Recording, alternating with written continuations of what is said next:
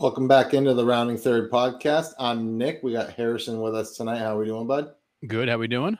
Not too bad. Not too bad. Sean is doing adult stuff again, so hopefully he'll join us um, next week. Uh, we possibly have an exciting show next week as well. Might have a special guest on, but we'll get to that in a little bit.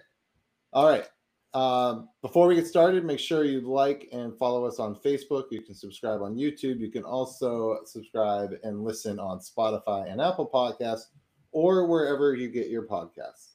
Yeah, and, and right. Don't forget to jump on our Facebook page. Don't miss that re- that reel that is still going viral I, weeks later. I can't believe that thing is still going. Like, it's amazing. We're still getting comments on that thing. It's crazy. All right, leading off tonight. If you have not seen the Steven Strasburg drama unfolding, um, it's both sad, it's infuriating. I don't really know what to think of it. But, I mean, we all know that Steven Strasburg um, suffered severe nerve damage in his right uh, pitching arm. He's been on the shelf since June of twenty twenty-two, I believe. Yep. Um, and then he... made his um, announcement that he was going to retire, and the Nationals were going to have a whole retirement ceremony for him in September. And come to find out, like, this information wasn't supposed to be public. Supposedly, this is what the owner's coming out and saying, yep, that the information was not supposed to be public, and somehow the public found out about these private discussions, and they canceled Steven Strasburg's retirement ceremony. And legit leaves it with this. It is our hope that ongoing conversations remain private out of respect for the individuals involved. Until then, we look forward to seeing Steven when we report to spring training. Are you freaking kidding me? This dude legit probably sacrificed his career to get you a World Series ring. And this is how you're treating the guy? Like, I don't know all the details behind it, but this is an absolute, like, travesty on the part of the Washington Nationals. Yeah, it's it's embarrassing on a couple of fronts. One, they canceled an event that uh, supposedly was private and supposedly was never even scheduled, but they did officially cancel it. So you officially canceled an event that wasn't scheduled beca- from your private discussions, which makes no sense, first of all. Um, and then secondly, in all this, you make this seem like you're telling Steven, well, you be, you you know, put up or shut up, because we're not, you're not retiring. Like, we're not gonna we're not gonna go along with this game. You're gonna show up. And the guy, I mean, there there was talk earlier this year because he's gonna hit the pension the pension level here with M L B. He's gonna retire at the end of this year anyways because it made sense for him to finally just go out. He all indications are he can't pitch. He'll probably never throw a baseball again. Period. And he's probably never gonna have full function of his right arm ever again. He's not showing up to spring training. So that comment is, it's just kind of a callous remark to make to a guy who literally gave you everything he had. But the flip side of it is, it also shows you the problem with the Nationals and, and the ownership group, the Learners. Yeah. This is a guy who's got one hundred ten million dollars still owed to him on a contract that is not insured. Now, I've not seen whether it's not insured because they chose to not insure it or because they couldn't get insurance for it because of the injury history. You gave the guy a boatload of money and you didn't insure it. This is what happens. This is this is the unfortunate side effect of not insuring these contracts, is when a guy gets hurt and his career ends early, you still got to pay him. Yeah, and my issue is, like, he got hurt on your dime. Like, he was pitching for the Washington Nationals when he got hurt. So the team should be on the hook for it. If he got hurt in the W B C or, you know, winter league or whatever league he would play in that's not the M L B, then yeah, I would fight it and be like, yeah, dude, we're not, you know, sure, we're not owing you that money. This dude legit put the Nationals on his back. Yes, with help from Soto and Rendon, but put him on their back, wins a World Series M V P, and literally pitches till his arm falls off. How many times has a coach told you that in, like, Little League or high school? Like, dude, I'm putting you out there and you're going to pitch until your arm fell off. His legit did. Basically, and you did. don't. Yeah, you don't want to pay him for it. It's just, yeah. I shouldn't be as mad as I am about it, but it's just not right. It's not okay. No, and and I'm I'm finding here from the Washington Post back in twenty nineteen that the Nationals didn't take out the disability insurance on his contract because the premiums would have been extremely high, even if the club and the company could have agreed on a policy given Strasburg's age and injury history. So it sounds like they couldn't get it. Gotten insurance, maybe it would have been super expensive. So they opted to just not go down that road. So that's the, that's the risk you take. You know, it's just like when you don't have automobile insurance and you go wreck your car. Well, that's the risk you take when you don't, when you play that game. So yeah. they, uh, and it's, it's sad to see them treat a guy. And I get it. Like he got hurt. You got, that's going to be one of the worst contracts in M L B history because you got absolutely nothing for it. Got it. But you did, you did hang a banner when the guy was there, and that was kind of like a reward for that. So yeah, it cost you a little bit of money. But I think the other, the other problem in all this, and, and we talked about this at the beginning of the year, the Nationals owe so much dead money to players that aren't there anymore that they were teetering on the edge of bankruptcy to start this season. Right. This might actually be what kills this organization and forces the Learners to have to sell, is yep. that I don't think they can afford to pay them. Yeah. So unless they renegotiate this contract and pay it out over a boatload of years, this might be, you know, kind of what undoes that ownership group. Yeah. Doug says here, no lie, that's very much like the military. We're going to cancel the event that never existed in the first place. yeah. yeah. I mean, that's pretty much what the Nationals that's, are saying. They're like, it's. Yeah. Yeah. They're canceling an event that, according to them, was never technically scheduled because it was all part of private conversations. But either way, it's a shame to see Steven Strasburg's career come to an end like this, when really there should be, there should have been an event. You know, he should have been brought back. He should have had his moment. They should have honored him, and then should have set him off in the sunset. And I'm sure they they're still going to. Once this gets all ironed out, I mean, he sure deserves to get his number yep. retired there. And but and if you're Steven Strasburg, are you going to come back for another one of these? I I don't know what's happening behind closed door. Yep. You know what I mean? Like, like from the outside, this looks messy as hell. Like, it does, and it doesn't, doesn't look like look it's good. Strasburg. No, Doug. Yeah. yeah, if they extend his contract, he might be Bonilla two point oh. They'll, they'll have to pay him one hundred ten million bucks. Is going to take a long time to whittle away, if, for sure. And that might be the only way they get it restructured, yeah. so they can pay him out. And if I'm Strasburg, like, why not? Yeah, pay me five million bucks a year for the next yeah. twenty, twenty, what is it, twenty-two years? Sure, I don't care. Yeah, I'm thirty. He's thirty-five years old. Right, and he's. I mean, he's hanging him up early.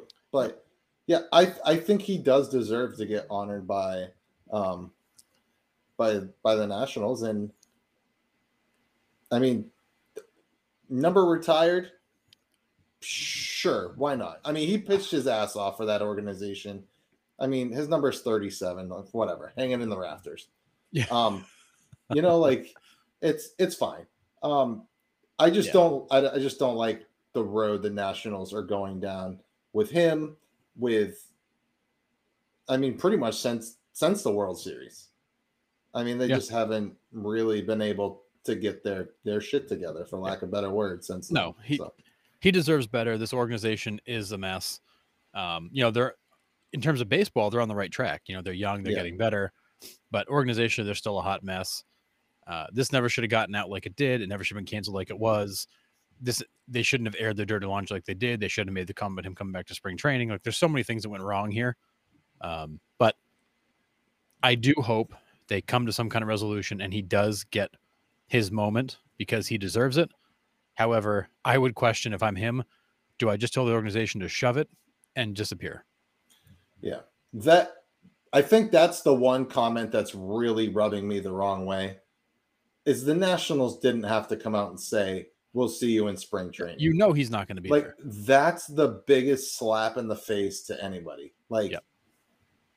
I mean, uh, come on. Like, be yep. better than that. That's not yep. okay. It's it's embarrassing. That's not all right. All right. Uh, moving on to a couple M L B news is right here off the top. Um, we're going to start with that Yankees and Brewers game yesterday. I know tragedy. a lot of you, a lot of you were probably watching football since it was opening weekend, all that stuff. Um, I had that on in the background, you know, yelling at the New England Patriots because they suck.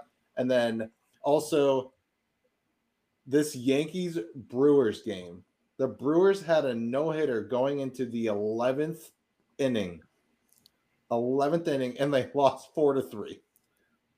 They lost on a walk off double. Um, Painful.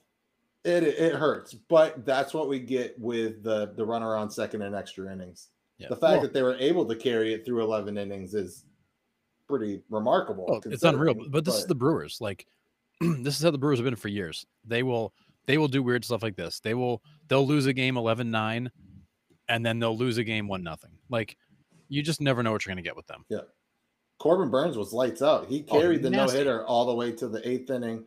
Devin Williams pitched in the ninth. Uh, I don't know if he came out for the tenth. I was, like I said, I was switching back and forth. Yeah, I can't remember who pitched. It, I think Williams only went one inning. It was, yeah, it was four pitchers that combined yep. for that eleventh inning, and then they end up losing four to three. Just, like, just sucked. Ugly, very ugly. Yeah. What was it early in the year? Was it the Pirates that got the no hitter and lost? Yes. Yeah, just it's it's like kind of that that same thing. You threw eleven no hit innings and lost the ball game. Sorry yep. for you. But. Yeah, that pain. That's painful. Yeah. Um. All right. If you haven't seen this story, this is this is a wild story. Ke'Bryan Hayes for the Pittsburgh Pirates uh, has a three one count, um, and the pitch is thrown, and it is it is six to eight inches outside. I mean, this is not even remotely close to the strike zone. Umpire calls a strike.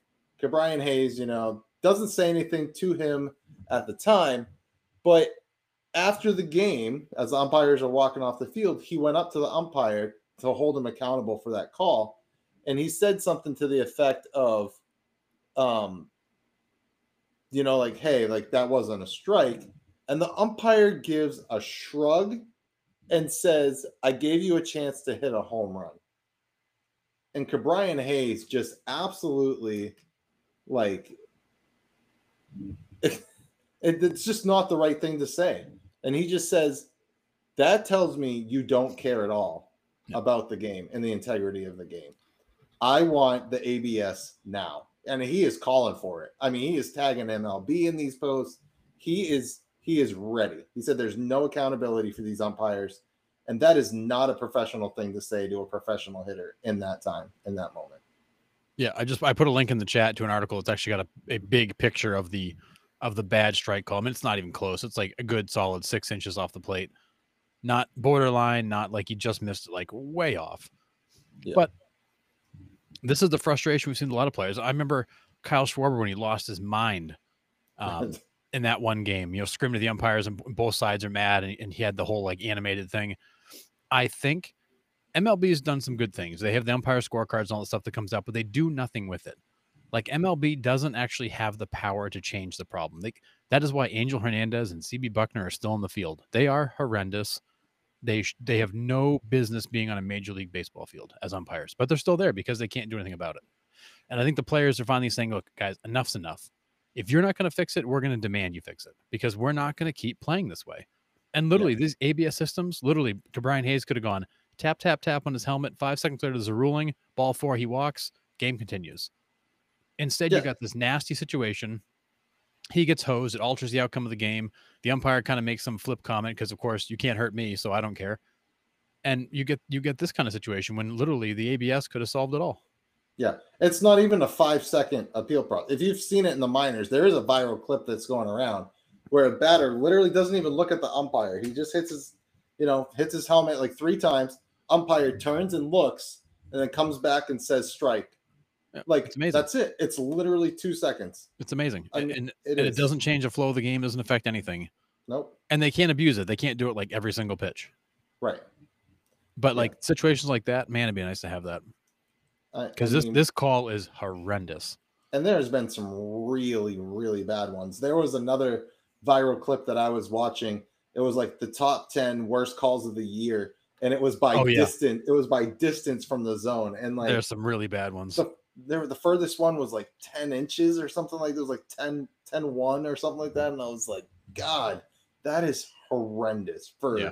professional. Listen, we're all human. We all make mistakes. Yeah. I get it. I mean, these guys are also throwing frisbees at ninety-five miles an hour now. Oh yeah, no, like, it's not you're, easy. You're gonna, you're gonna miss a couple. Yep, but a couple, not. You know, not twenty in a game that changes the outcome. So it's just, it's, it's crazy. I, I don't know. how to fix it other than, like you said, using the A B S. I, and I don't know why. I don't know why that wouldn't be a good solution for everybody. Now you can just, oh, yeah, I missed it. Grab yeah. it, fixed, good, we're moving along. Yeah. Just cleans up the game. Yeah, I, I don't think you have to get rid of umpires because I think human umpires do control the flow of the game. You know what I mean? Like yeah. you you have the human element, right? So strike's called strike, ball, ball. You know, if there's a review, there's a quick one, boom.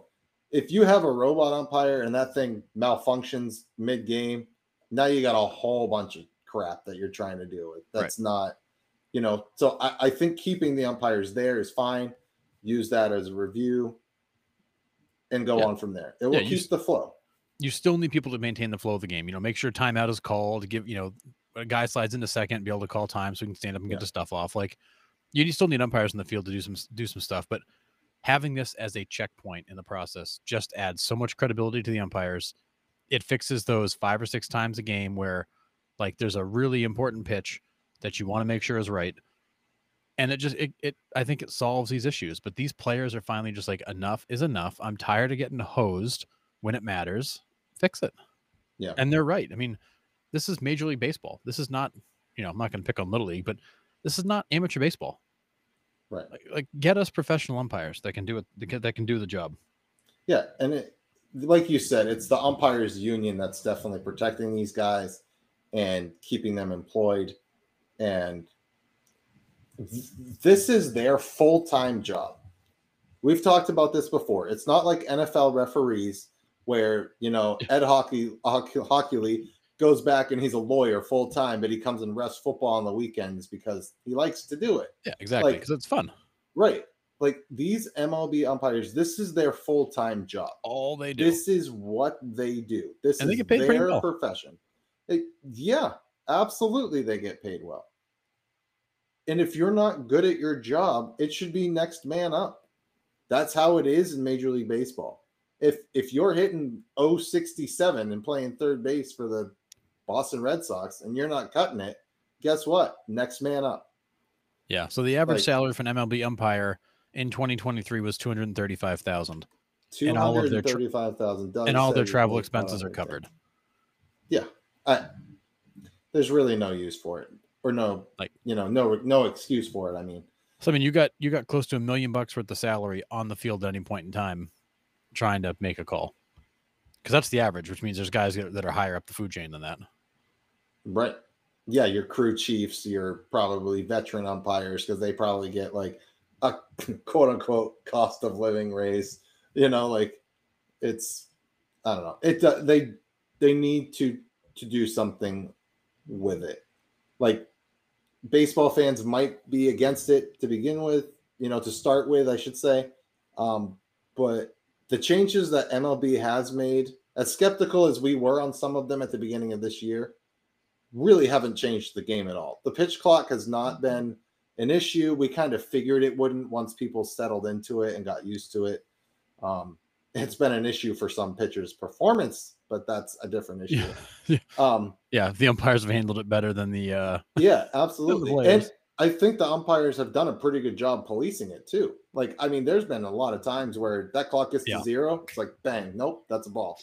There's only um, yeah, there's only been a couple of situations where I think they mishandled it, but it was more so out of confusion because, you know, there's a weird stoppage or something. Right. But it's Which gone, it's gone well. Get. Yeah, absolutely.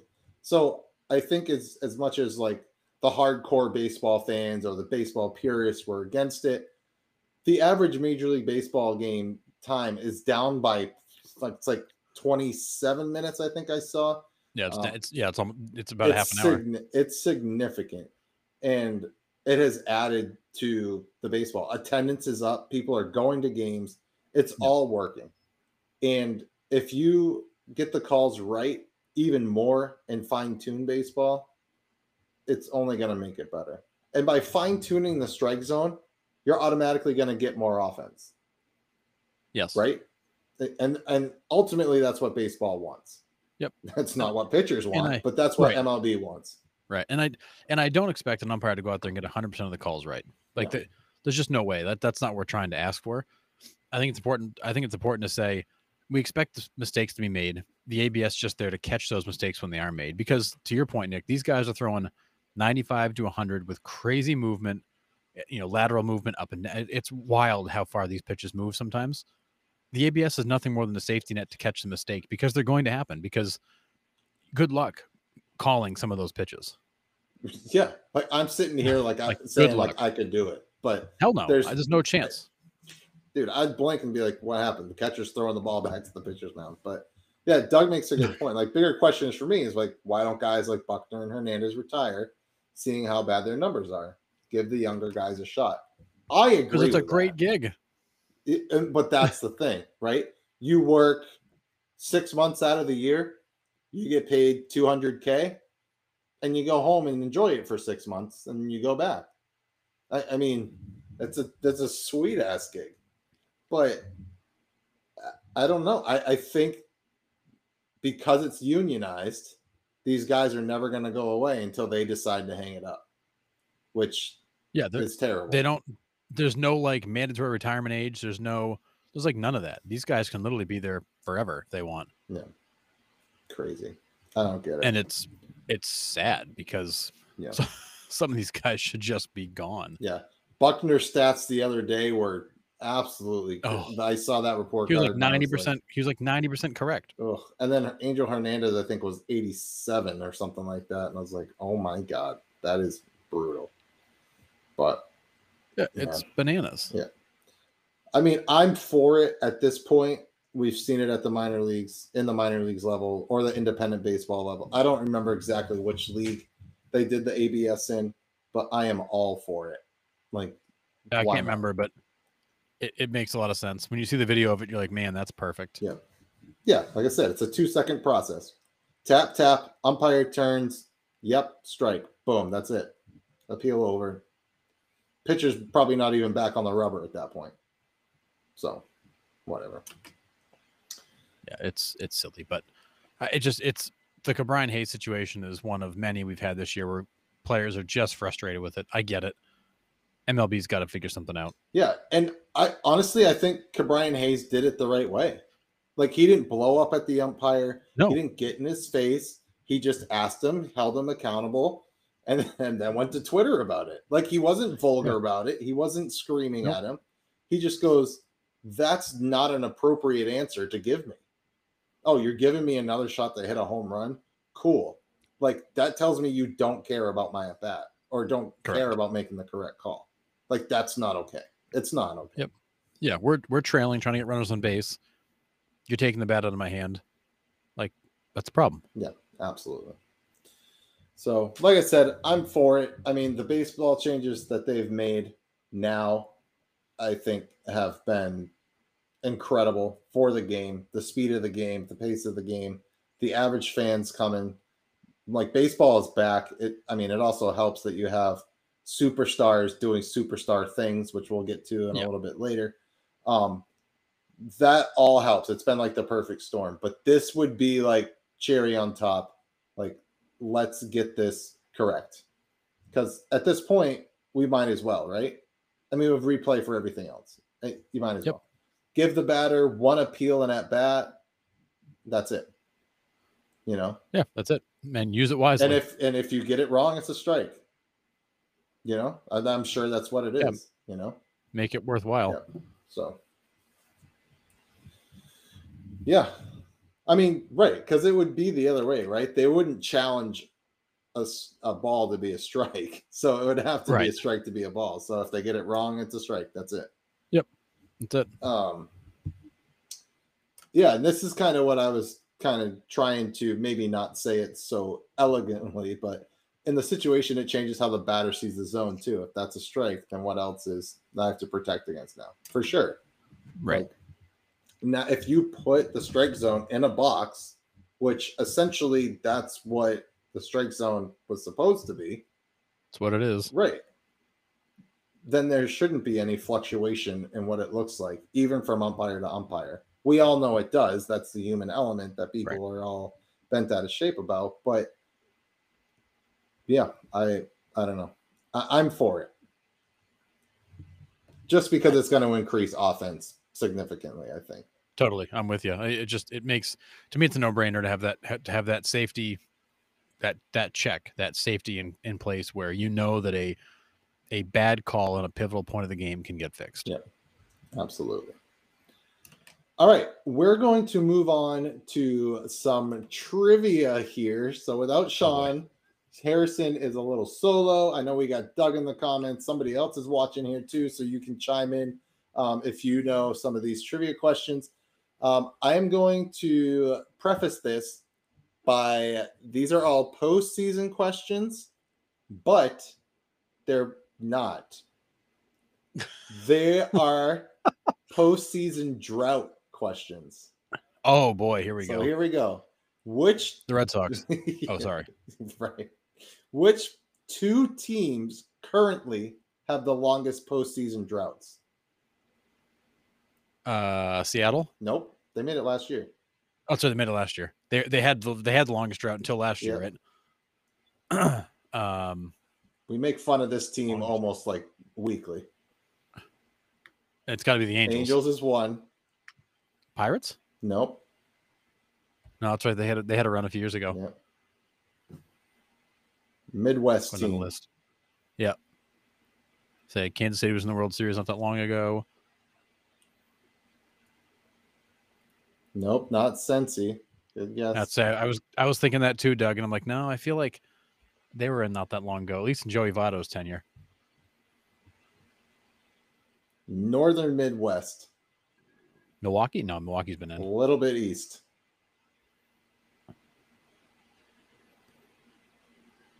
So you got Cleveland's been in. You've got oh Detroit. Detroit, yeah. Oh. Yeah, Detroit. Kind of, kind of forgot about. Kind of forgot about them, right? Because I mean, when they're not I just, significant, I, yeah, it hasn't been worth talking with them in a long right. time. Yeah, the Tigers and Angels are both currently at eight, eight years without and then, a postseason. And then, am, am I right that last year before the Mariners made it, they had the longest drought? They, yeah, they've been. It's been a long time since the Mariners. So, all right, this one's kind of crazy. This one's a cool one.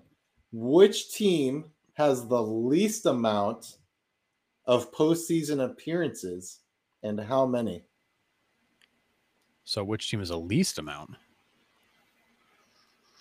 This one's kind of a cool stat. I was like, dang. I feel like it's going to be a West Coast team. Nope. It's not. No. Because I immediately went to Seattle and Anaheim. Nope. The least amount of postseason appearances, and how many? The least amount. All right, so let's go around.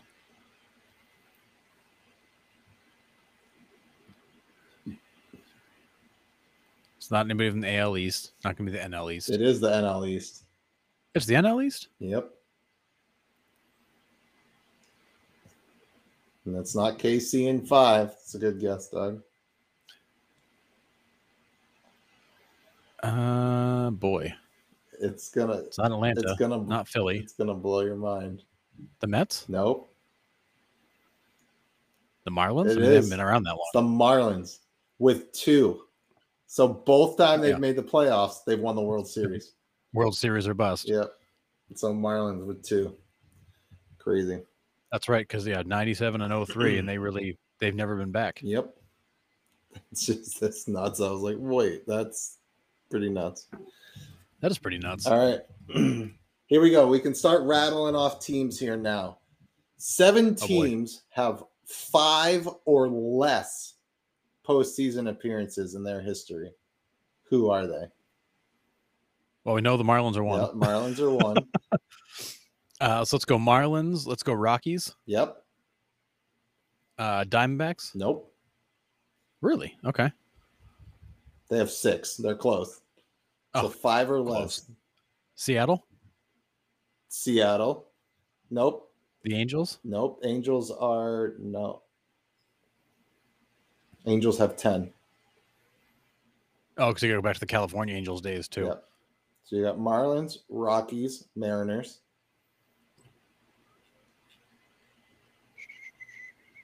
Nationals. Nationals, yep. No, Nationals slash Expos. Yep. Nationals. So that's four, right? Yeah, you got four. Uh, White Sox? Nope. No, because they go way back. White Sox only have nine.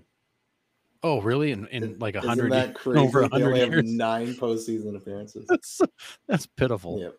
Uh, Tampa. Tampa. Yep. It's five. You're missing two.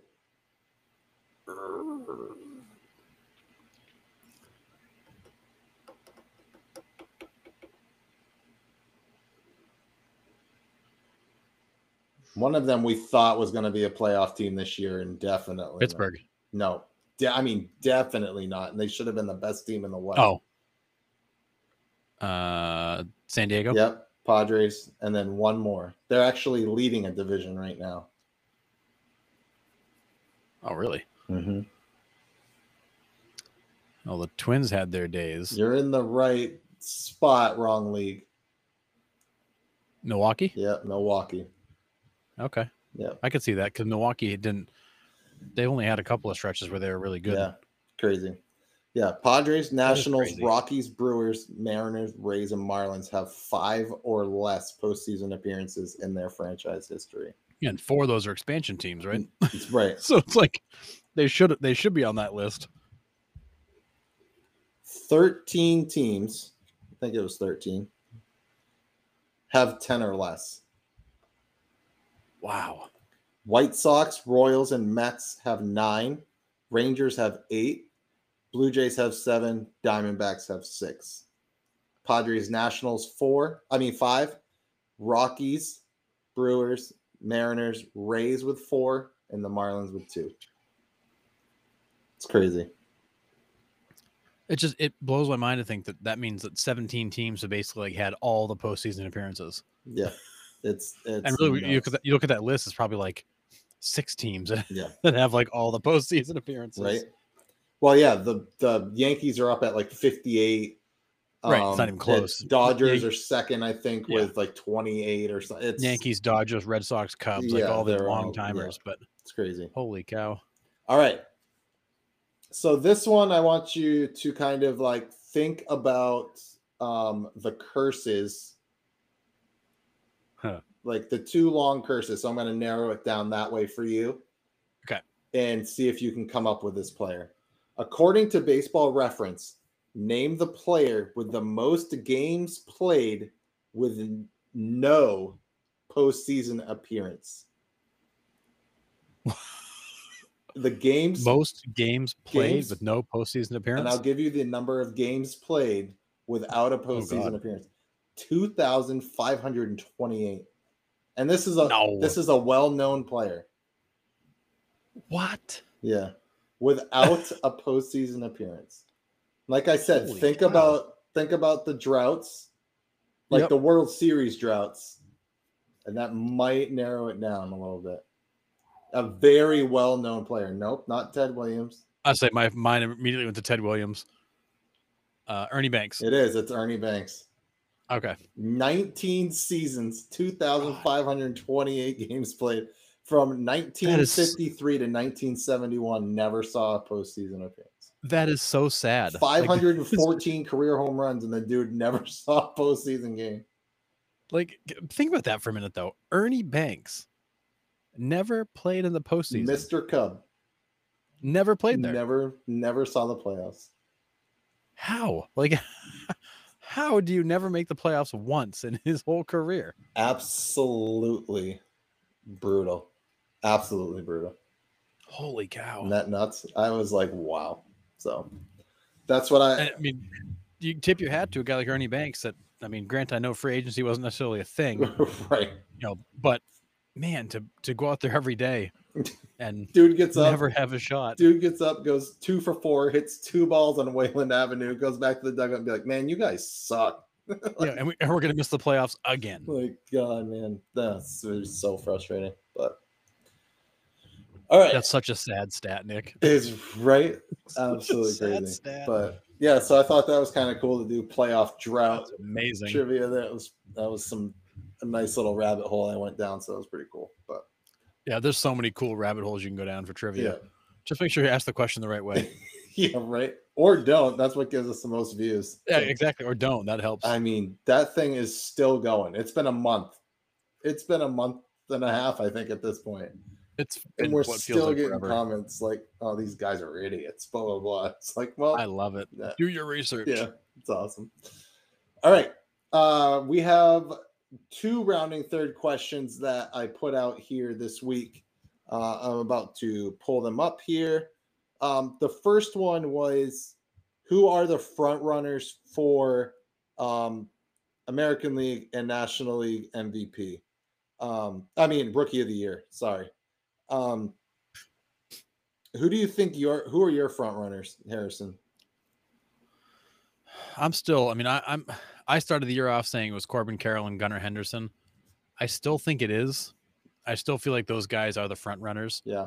Um, you know, we've had some interesting seasons though. I feel like, you know, like Gunnar Henderson got off to a really slow start and then he really turned it on.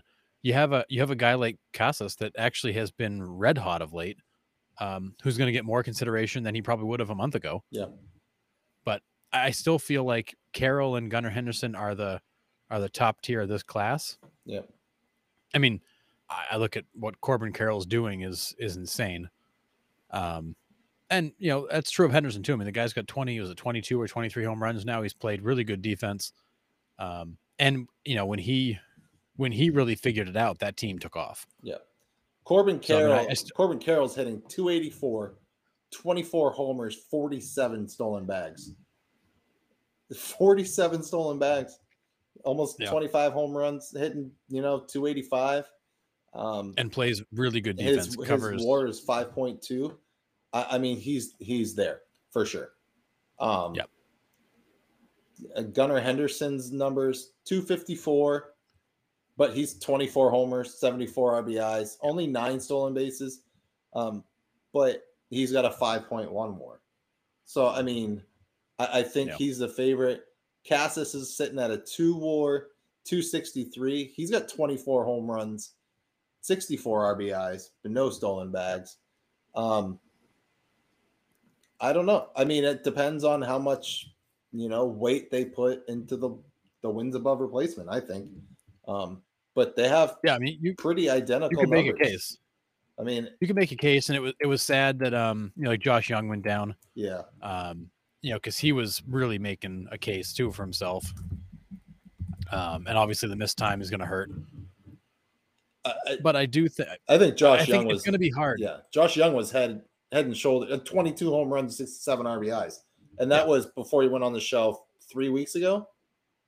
Yeah, he's, I mean he was making he was he was right there neck and neck with those with Gunnar Henderson in the lead, and then Casas came up behind. His him. Last game was August sixth, so he had twenty he for a month. Yeah, twenty-two home runs, and you know, it, yeah, I, it was Josh Young's for sure, but. Doug Casas is a freaking N F L linebacker. I wouldn't expect steals from him. I mean, fast. He's a big boy. Yeah, yeah, he yeah. is a big boy. But even he's come on really strong, and I, it, it was a runaway. It seemed like for Henderson for a while. Then Josh Young really came on aggressively. Yeah, and then Young got hurt, and then Casas came on. But I, I still think Henderson wins it. But it's going to be a lot closer than it than it looked like it was going to be. And in yep. the N L, I don't know how it's anybody but Corbin Carroll that wins it. So you have. The because three... I will say, Nick, I will say you jinxed you jinxed our boy Ellie hard. Oh, you put, absolutely! You, you way overhyped him on our top one hundred list. The dude's hitting a buck thirty-three with like a forty percent strikeout rate over the last month and a half. You're You've welcome. ruined him. You ruined Ellie single-handedly. So, so through eighty-three games, he's got one hundred twenty-six Ks. That would put him on an almost two hundred fifty K trend for a year. It, it's bad. It's My bad. God. My bad, Ellie. Anyways. You, you ruined him. So right now, Vegas odds to win, or the FanDuel odds, I should say, to win Rookie of the Year. Second place, Kodai Senga. But oh, okay. Yeah. I, the Mets stink. Um, but I mean the yeah, odds aren't close. He's like point he's like plus seventeen hundred. Yeah. So I was it's Corbin I mean, Carroll's. It, it, it's he's probably the right second place person, but it's still not yeah. close. And then it shoots up to plus fifteen thousand for Spencer Steer and James Outman. So they're on the outside looking. And then Matt McClain's also on that list. Um, you could put but, the entire Cincinnati Reds starting lineup on that list. Like legit. Like, like basically. Like not, not even kidding. No. Um, and then the odds for A L is Gunnar Henderson in the lead Um, Cassis is plus eight hundred, so he's gaining a little bit of ground. Not way off, but he's nope. And then uh, Tanner Bibby, Bibby, I don't know how to say his I, name. I can never get. I know. I never get his name right. Looks like in Bibby Cleveland. To me. Yep. And then uh, Yoshida is plus three thousand. Um, yeah. Yoshida's Josh had Young's a good season. Still on, yeah, for sure. And then Josh Young's on the list behind Yoshida, but fading because he's been out. So, um, yeah, and I, I thought I saw that there's a chance they might see him here next couple weeks before the playoffs start, assuming the the Rangers are going to make the playoffs, because right now it doesn't look like they will. Yeah, right now. Let's take a quick look at those standings. We didn't mention it earlier. So, uh, Baltimore, Houston, Minnesota are your division leaders in the and A L East. Don't look now. Houston's got like a three-game lead. They have come it's, roaring back, as they yeah. always do. So Tampa Bay is eight and a half up in the wild card. They're not – that spot's pretty much yeah. cemented. So at this point, you can say Baltimore, Minnesota, Houston, and Tampa are in the playoffs. It is a three-team race for the last two spots. Toronto is a game up and in second place in the wild card. Seattle is third, barely hanging on to – Uh, a half game lead um, in front of Texas. So Texas is just on the outside at a half game.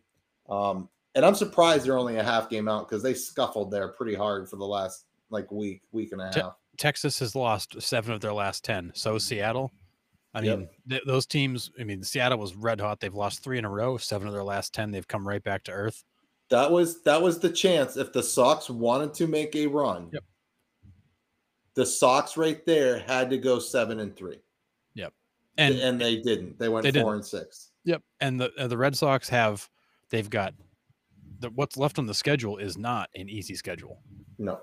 They've got to make up some ground. They've got, you know, the Yankees here for four, then they're they're out on the road. They've got they've got a pretty they got the Rangers, they got the Rays, they got the Orioles, they got they've got uh, some stout teams coming to town. Yeah. But yeah. Um it's just crazy. Um, so division leaders in the N L, obviously Atlanta clinched already, which yeah, is it's stupid. Nuts. They're ninety-four and forty-nine. Uh, plus, Dodgers plus, plus two forty, Nick. It's silly. Tell me who, Do- tell me who beats them in a five or seven game series. No one. I, I, I think this is Atlanta. If Atlanta loses, if they get anything but a World Series, it's a failed season for the Atlanta Braves. Yeah. That's where I am at at them. Like Agreed. They are so deep, are so good that if they don't win a World Series, it's it, a bad year. It's a failed year. Yep. Um, Dodgers and Milwaukee are in the lead there. Philly's starting to fade back a little bit from this top spot. So this could be an interesting race um, down the wire here. So separated by five games are six teams to get in these three wild spots, wild yep. card spots. Philly's up by three and a half. Cubs are up by two. Arizona is uh, even, and then Miami is a half game back, and then the Giants and the Reds are a game and a half back. So we had mentioned last week, we went over their schedules to see what they looked like, um, and we felt that Arizona and Cincinnati had the easiest schedule going out. They do. The Marlins had a massive gauntlet to run through, yeah.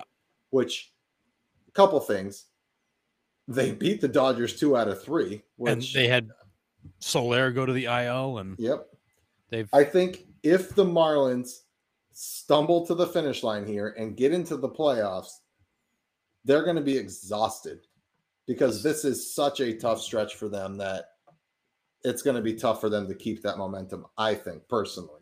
Yeah, um, so the, the Marlins five days ago put Sandy Alcantara and Jorge Soler on the I L, and then they went off and, and beat the Dodgers two out of three. Yep. It, it makes no sense. Like, we saw those injuries, and we're like, baseball. Wow, that's going to make this even harder for them. They're done. Then they go take two out of three from the Dodgers, and you're like, oh, yep. maybe not. Yep, baseball. Crazy. It, it makes no sense sometimes, man. Absolutely. And then in the meantime, you got, speaking of the Braves, you got uh, Matt Olson hit two home runs tonight. He's now got fifty. A guy that a guy's going to get no M V P votes because his teammate's going to take them all.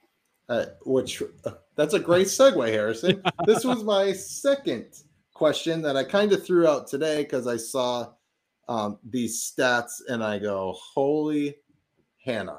Yep. So Ronald Acuna right now in twenty twenty-three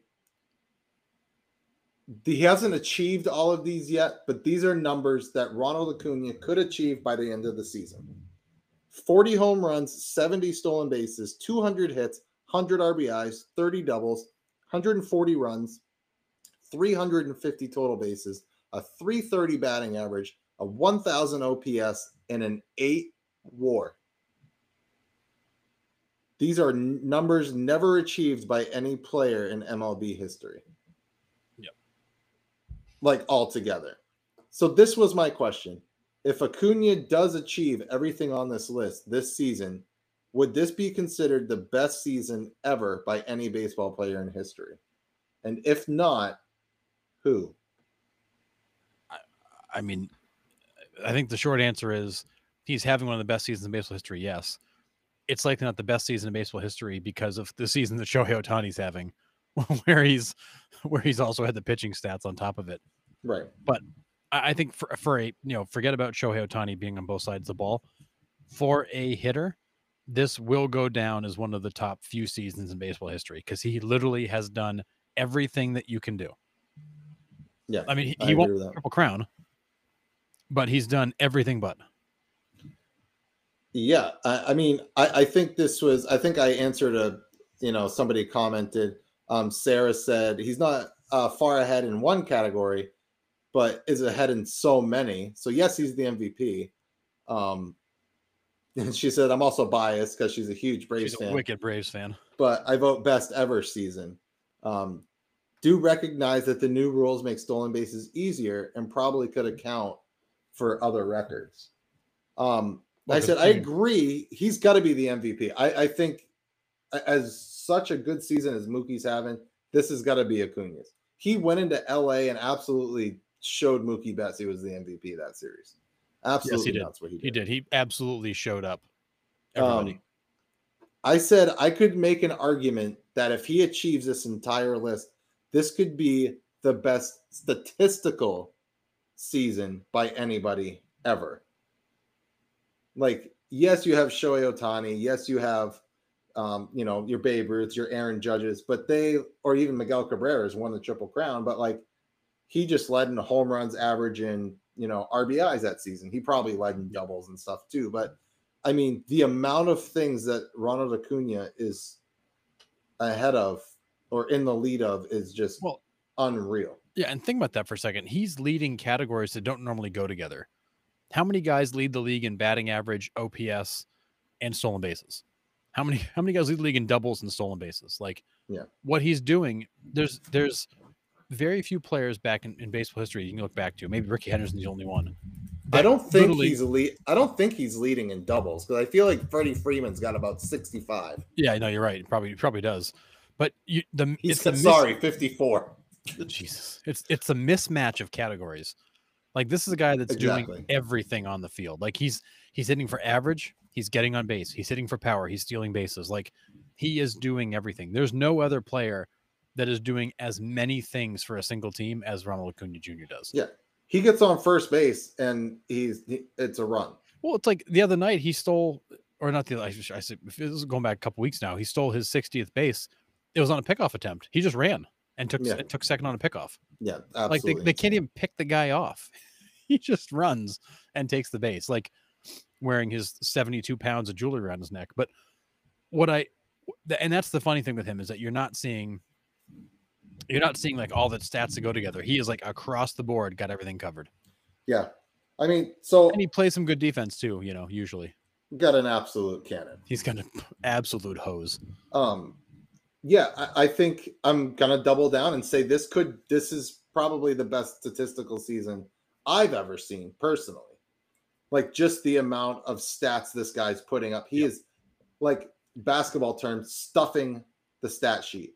Yep. You know, it's rebounds, it's assists, it's points, it's the intangibles. It's, you know, like yep. it's, it's everything with him. He is yeah, leading I, in every category. I cannot remember a more dominant season that I've ever seen from a guy that literally has just done everything.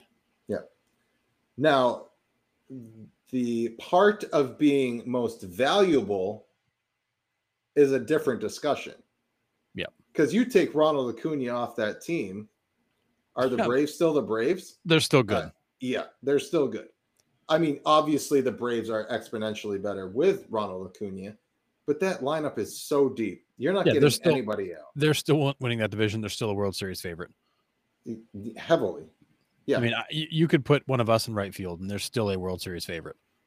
Yeah, I don't know about me, but maybe back in the day. But yeah, yeah I, I mean, so I don't know if I would say, like, it depends on how you view valuable. Is he having an M V P season? Hell freaking yeah, this guy is. But is he the most valuable member on his team?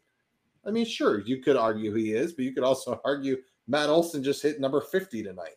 Yeah. Like, but I think it, it, what makes Acuna different is that he's doing so many things. So, like, if you took him away, it probably hurts the Braves more than if you take Austin Riley or Matt Olson away. I agree. Because, you know, Matt Olson's home runs are solo shots if he's not on base. You know, right. Is Matt Olson getting a fastball down the middle because Acuna's out there dancing? Or because he's stolen second and they're worried about, like, it's the way Acuna changes the approach, changes the game.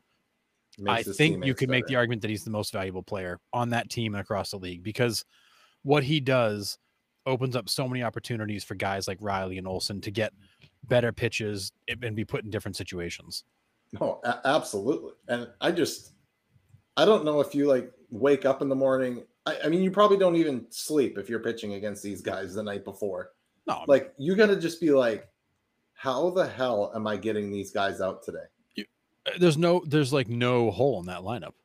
You're probably better off just throwing fastballs down the middle and just praying and hoping for the best, hoping yeah. they just pop everything it's, off. You get up in the morning, oh, look, Sean Murphy's getting the day off. Oh, crap, Darno's going to play. Yeah. Okay. Well, even the backup catcher is scary. My God, man. It's, it's I, I mean, as a pitcher, crazy. I don't know what you do. I don't know how you prepare for that lineup. You you just you better you better just strap on your chin strap and go go get your humble pie. Yeah, I man, I don't know. It's crazy, but I, I I'm glad I don't have to do it. Am I seeing correctly that Aaron Rodgers limped off the field in the first drive? Did he really? That's the most Jets thing ever. I'm just sorry, not to sidetrack it, but no, it's quite okay. Oh God, man, Whatever. The Jets are going to win the division anyways, right? They got uh, they got Rodgers and Dalvin Cook and all these good receivers. Their defense is good. Yeah, nope, nope. All right, but and I will say, going back to stolen bases, um, the what was this? A couple nights ago, Bryson Stott stole a base against the uh, Marlins. And that was the three thousandth stolen base of the season, which is the first time M L B's done that since twenty twelve. Dang. So the league has stolen over three thousand bases this year for the first time in eleven years. Obviously, a lot of that has to do with the pitch clock. That's changed the way that the running game works. But See, it's also it's also created some excitement around, around keeping the game moving. Yeah. I'm kind of like, I don't know. Like, Did the pitch clock really change the running game, or oh, yeah. is it more of like a mental thing? No, like the totally. Are like... So th- think of it this way, Nick. The pitcher has to get rid of the ball at a certain point. So the, he can stand there and stare at you and stare at you and stare at you, but you know before that thing goes to zero, he's going. So like you you know and you you can actually you can use that clock to figure out when he's got to deliver the pitch.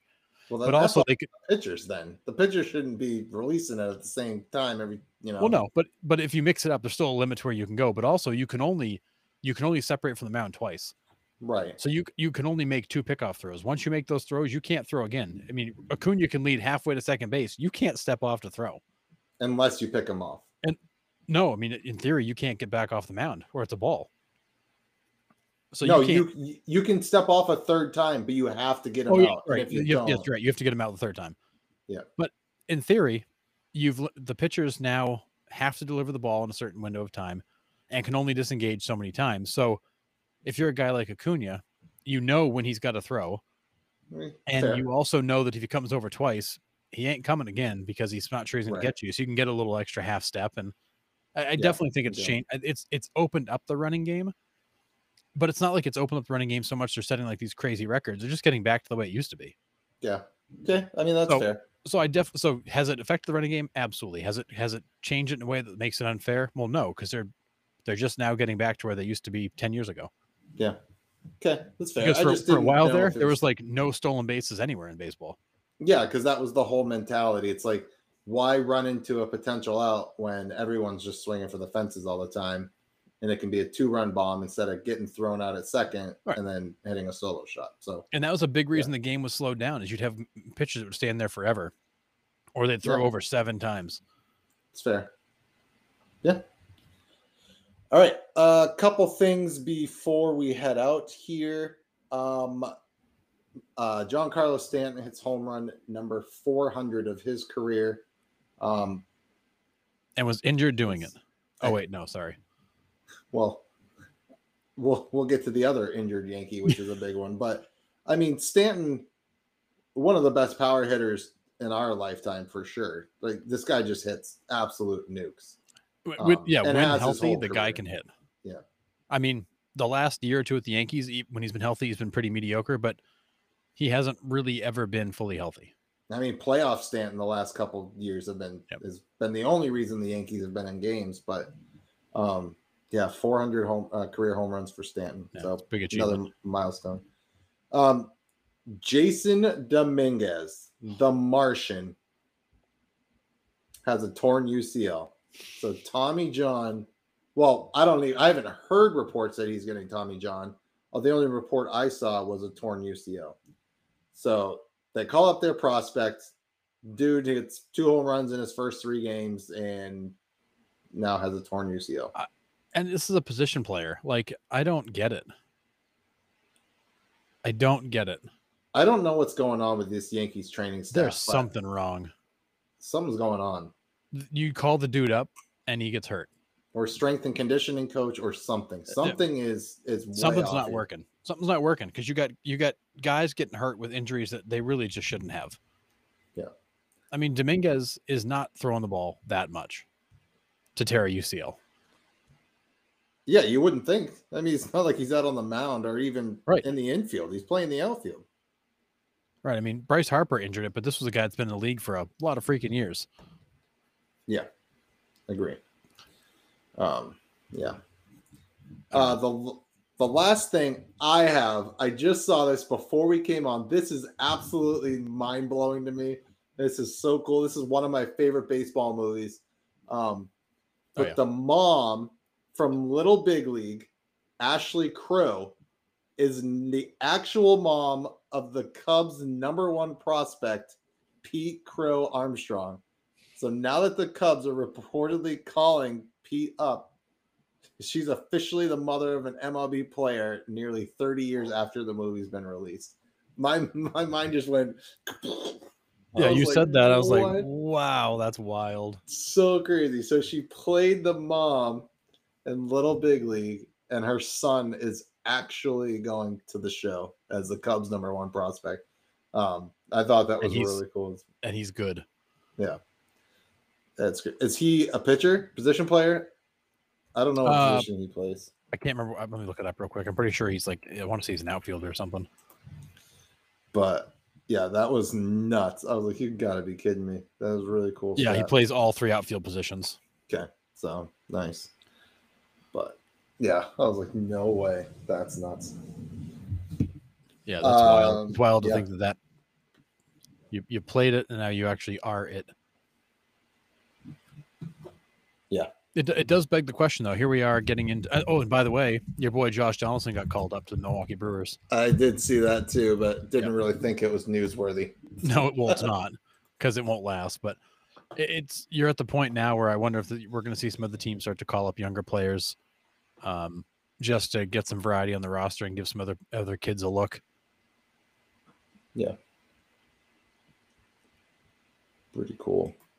So as uh, when you look at stolen bases across the league, your top five teams for stolen bases, this will this I found surprising. Leading Major League Baseball in stolen bases is the Reds with one sixty-seven. The Rays are second at one fifty-three.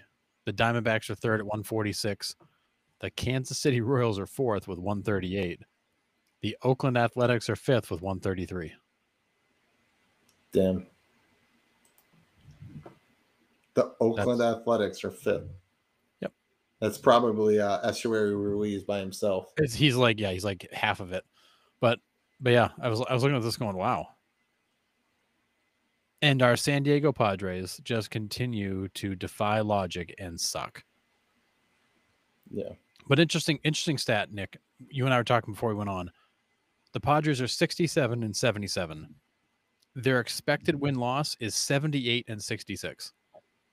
It's an eleven-game swing between where they're at and where they should be based on stats, which tells me that they're winning big and losing ugly.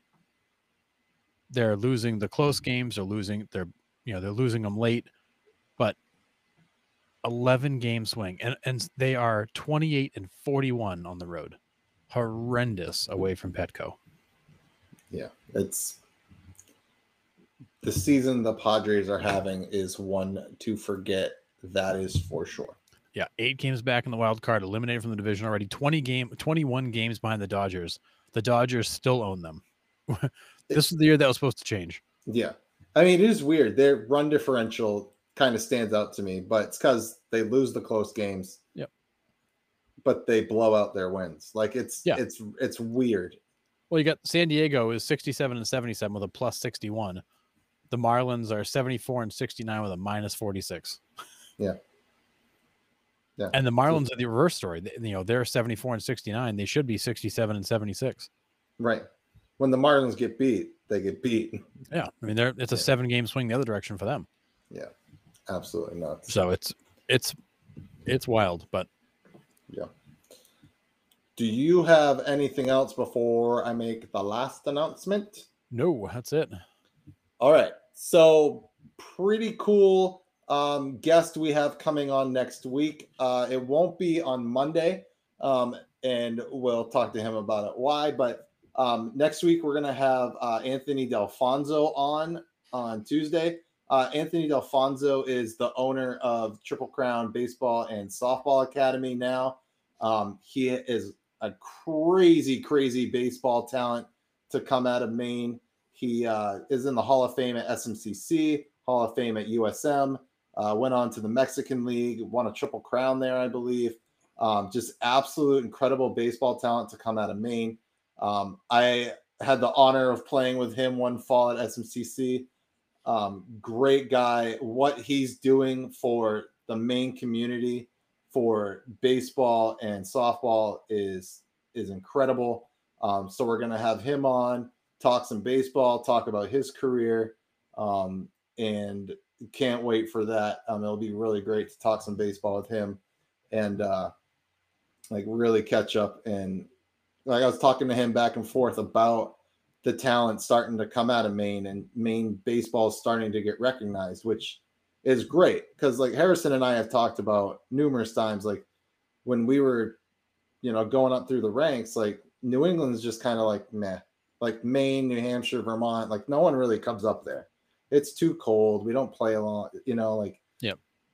the talent, but the talent's getting there. And, and people like Anthony is why, um, you know, the talent's increasing. So um, really cool. Can't wait to have him on.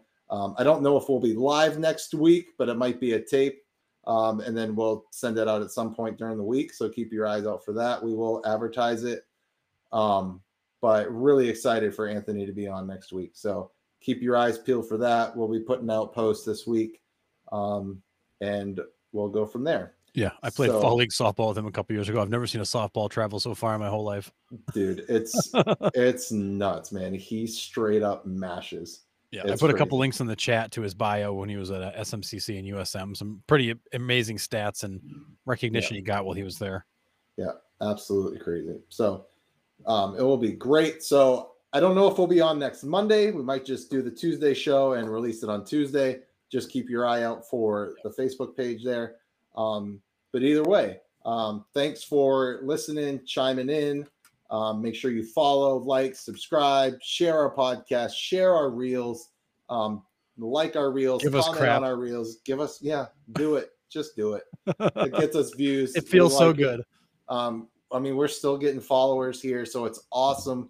Um, we're getting more visible. It's, it's great. So thanks to the people that listen every week, um, and chime in. Really means a lot. Um, so thanks for watching. And like I said, keep your eye out for the time we'll be out next week. Not sure if it will be Monday. um, or later on in the week. But just keep your eyes peeled, and we will keep you updated. And either way, we'll see you next week. See ya.